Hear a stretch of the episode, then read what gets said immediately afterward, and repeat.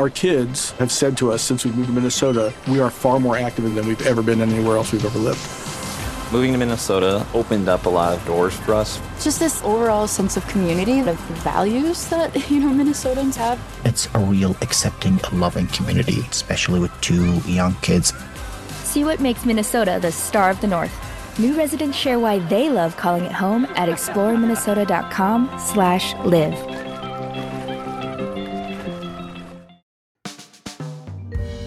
Hello and welcome to Random Interesting Facts the podcast about everything and nothing, with your host, Thoughty2. This week's topic is sleep.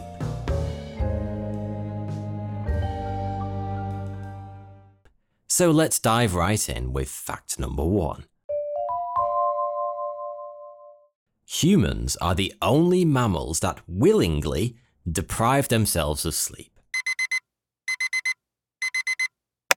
Have you ever seen a pet dog stagger into your kitchen with its hair all rumpled, bags under its eyes, mumbling incoherently as it reaches for the coffee? No? Well, it's ironic that we use the phrase dog tired, because if a dog looked that tired, you'd be straight on the phone to the vet, because it usually just sleeps. Yet for humans, that scenario is all too familiar. Most of us wouldn't look out of place in Dawn of the Dead before we're on to our third coffee. That's because humans are the only mammals that force themselves to stay awake past their bedtime. Sleep deprivation is one of the most serious health problems in the developed world, causing obesity, diabetes, heart disease, and fatal car crashes. So why do we do it? Some of it is hard to avoid, such as insomnia, a newborn baby, or working shifts. But much of it is driven by a combination of deadlines and FOMO. It might not come as much of a surprise, but the group with the greatest self inflicted sleep deficit is students. The stereotype of the student burning the candle at both ends turns out to be pretty accurate. When given three options, one, have a mug of cocoa and take yourself off to bed. Two, stay up until 1am finishing coursework that's due in the morning. Or three, go out and party till sunrise, then do the coursework. You can guarantee what most students will choose. Add a part time job, some emotional angst, and a hangover, and it's amazing that most students can function at all. Scientists have found two primary motivations for voluntary sleep deprivation. First, rewards, such as binge watching all 12 hours of the extended version of Lord of the Rings, or being so close to reaching the final battle in Resident Evil that it'd just be wrong to stop now. And secondly, punishments, such as a fear of losing your job if you don't put in a superhuman number of hours and pull an all nighter, or a deadline induced panic. Some jobs require crazy levels of sleep deficits, and workers' performance is known to suffer. Thankfully, most jobs that involve heavy machinery and other hazardous activities have strict limits on hours that can be worked as well as enforced rest breaks and so on.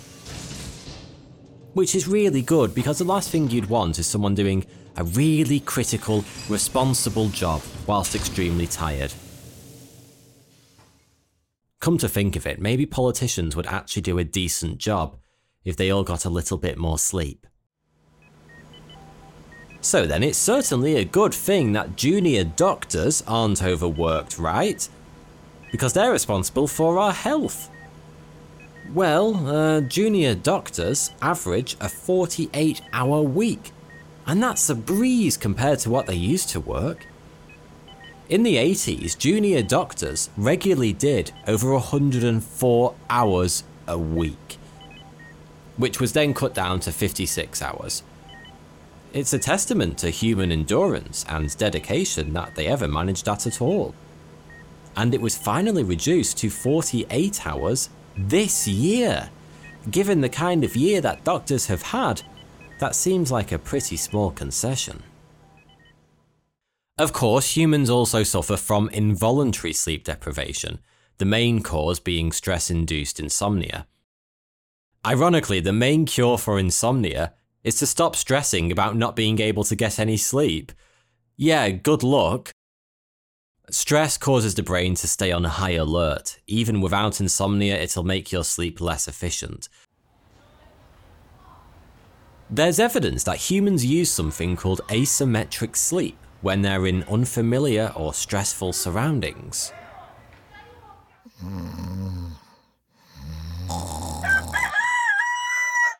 Have you ever woken up the first morning in a strange new place, feeling inexplicably tired, even though you got many hours of sleep? It's probably because your brain has been sleeping asymmetrically. The left side has spent the whole night in light sleep, ready to wake up at the slightest fret, and consequently, you're exhausted. There's even a name for this the first night effect. Scientists studying sleep disorders often discount the first night of a trial entirely because of it. Next up, moment from history.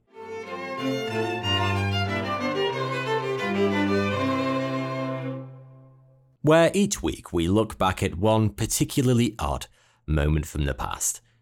And this week we're cheating a bit because our moment from history is rather recent.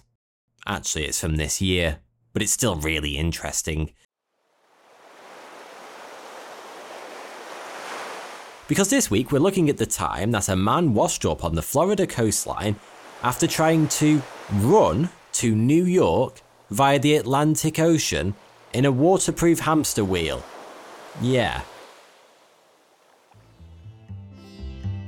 In a story that sounds like it was ripped straight from a Monty Python sketch, extreme athlete Ray Reza Baluchi set off from St. Augustine, Florida on the 23rd of July 2021 to float to New York. I shit you not. Baluchi had built himself a waterproof plastic hamster wheel powered entirely by him running on the spot. His intention was to run east to the Gulf Stream and then run up the Atlantic seaboard till he hit the Big Apple. But within less than a day, Baluchi washed ashore down the coast from St. Augustine. Some 20 miles further from New York than his starting point. Nice going. And remarkably, this wasn't even his first failed attempt to cross the sea by hamster wheel. In 2016, he set out, twice, to run 3,500 miles from Florida to the Bermuda Triangle and back again. This time he had to be rescued by the Coast Guard. They weren't too pleased as they'd already denied him position to sail, calling the whole planned trip manifestly unsafe, which seems like a bit of an understatement. His first encounter with the Coast Guard was in 2014 when they received a report of a disorientated man in a bubble off the coast of Miami asking for directions to Bermuda. Now that sounds like a setup for a joke if ever I heard one. On learning that Baluchi had only protein bars and bottled water to sustain him, they became rather concerned. Baluchi had said he had intended to run 1,033 miles across the ocean from Pompano Beach to Bermuda, then to Puerto Rico, Haiti, and Cuba before returning home. He would catch fish, eat protein bars, and sleep in a hammock inside his pod. He would also have to chew gum for seasickness. Because all of that sounds completely sane, right? Yeah. His ultimate goal was to run to 190 nations to encourage world peace. When he was first approached by the Coast Guard in 2014, Baluchi refused to quit. However, just three days later, he sent out a distress call.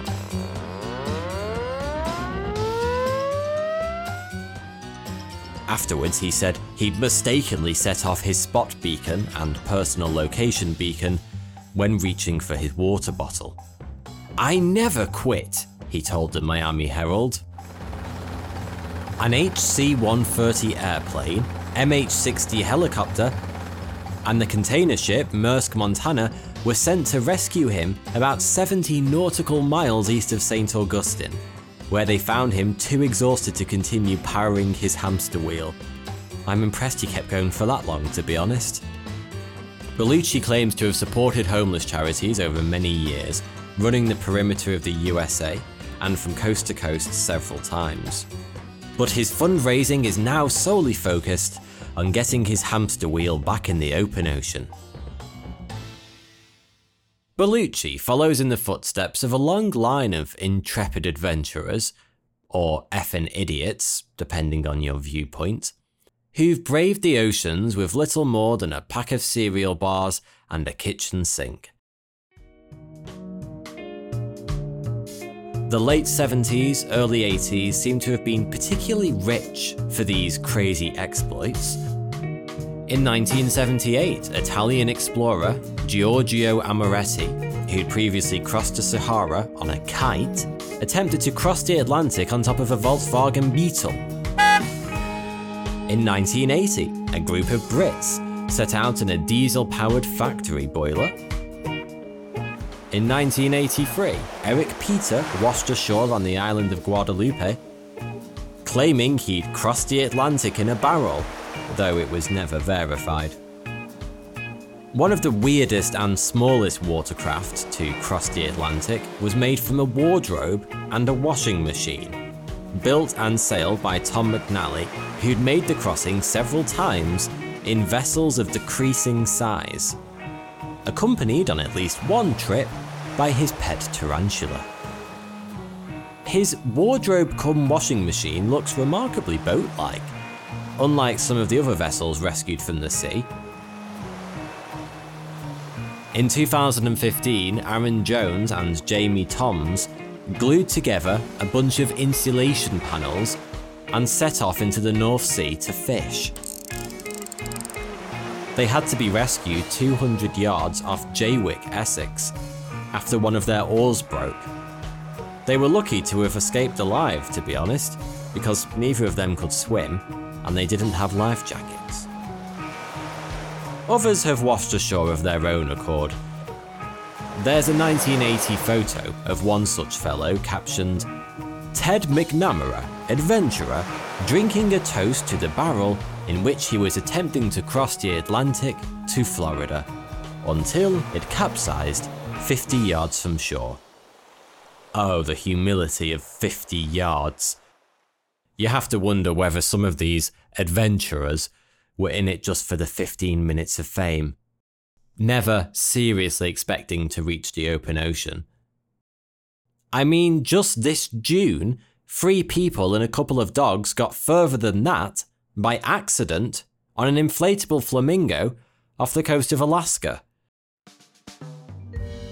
Now we'll take a short break, and soon we'll be back with fact number two.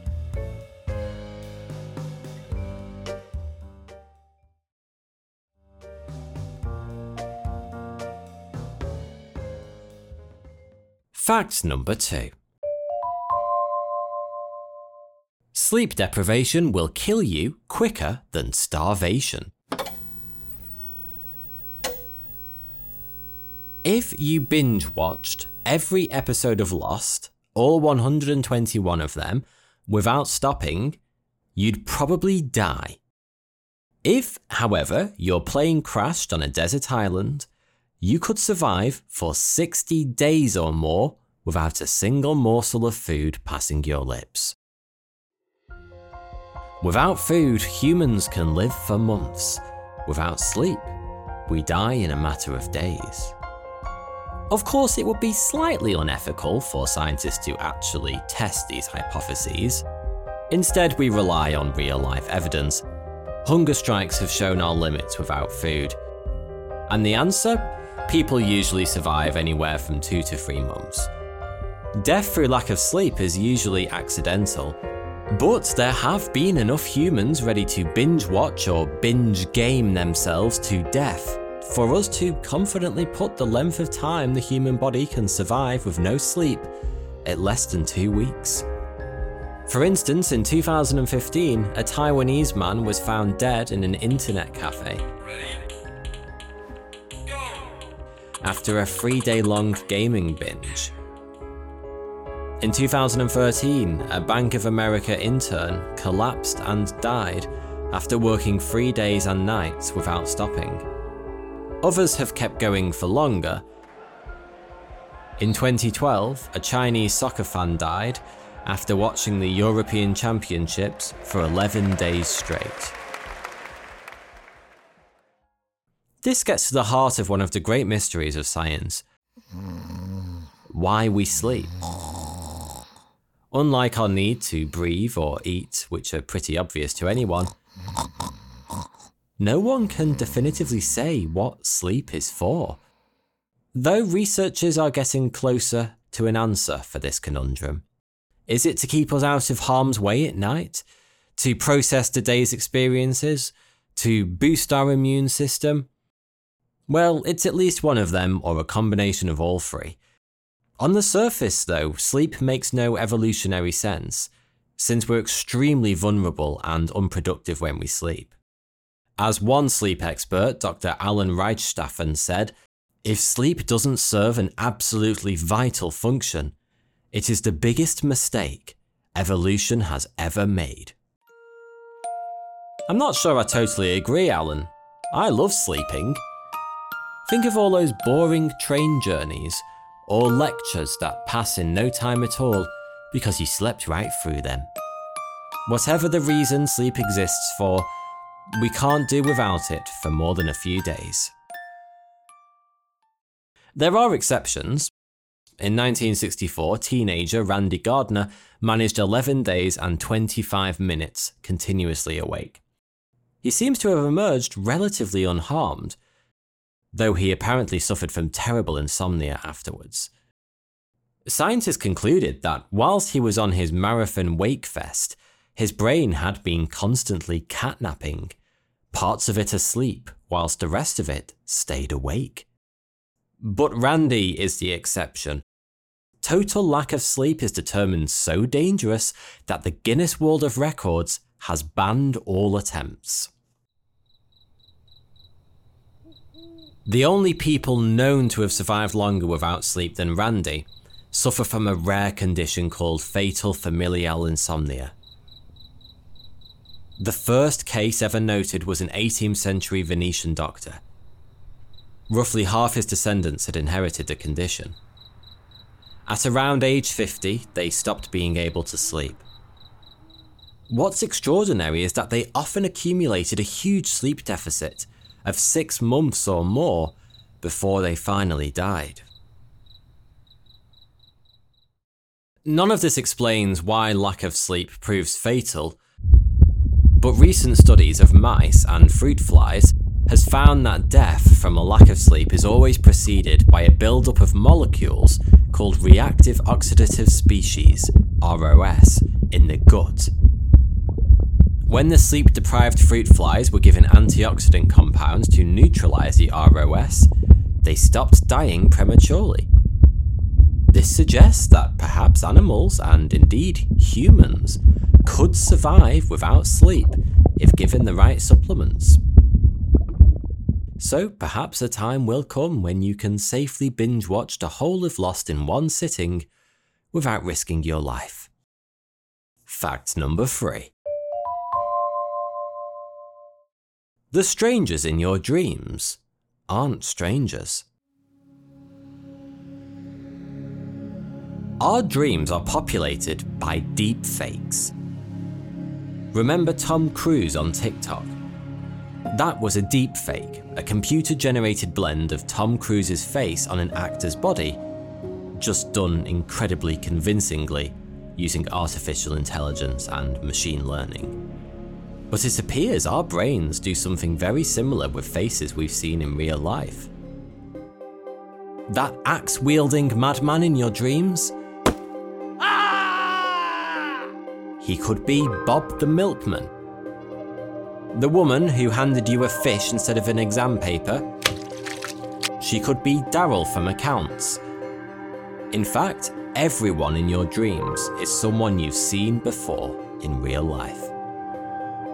Your brain is unable to invent new faces from scratch. Instead, the theory goes, is that it uses the vast bank of people you've encountered during your life to populate your dreams. Despite appearing to be strangers, you've seen all these people before. Right now, there's no way for scientists to prove this, but it's a persuasive hypothesis, supported by numerous studies which consistently find that our dreams largely simulate everyday life. In one such study, only 15% of the dream environment and 5% of the characters were surreal. That 15% of psychedelic dream experiences does suggest that we do distort or rearrange some of our memories. I really hope that giant monster trying to sell me tickets to Michael Gove's Tupperware party last night wasn't based on real life. God help me. So, it is possible that some of the strangers in your dreams really are strangers. Theoretically, we could create new dream specific people. They'd still be a collage of features that we'd seen in real life, though so they wouldn't be completely unique. However, our brains love to take a shortcut. So, in most instances, our brain doesn't go to the effort of making up a new face, it just plucks one at random from your memory. Until we can read people's minds whilst they're asleep, it'll be impossible to say exactly what people are experiencing when they dream. Reported dreams tend to be very scrappy, due to our generally poor ability to form new memories whilst asleep. Everything is a bit blurry when you think about it afterwards, and most dreams fade as soon as we wake up. So it's hard to say exactly what you saw whilst you were dreaming, or if it's even part of the same dream, or bits of several dreams all mashed together. But researchers are starting to make some headway into tapping directly into people's dreams. In several recent studies, participants who experience lucid dreams, which means they're aware that they're dreaming, were trained to communicate whilst they were asleep. They did this by moving their eyes or face to give responses to questions put to them by researchers whilst asleep. These included yes and no questions and simple maths problems like 8 minus 6 or 4 minus 0. Simple? I'd have trouble with them whilst I was awake.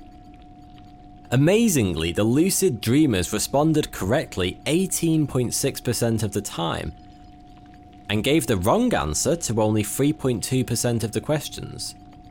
The rest of their answers were either unclear or the question got no response at all. And as for the dreamers, the question often became a part of the dream. For instance, the maths problem would come out of a car radio. Or in another instance, the researcher's voice interrupted the dream, like a narrator in The Truman Show. This two way communication between researchers and sleeping participants is pretty rudimentary at the moment, but its potential is huge it's shown that people are receptive to new experiences and data whilst dreaming.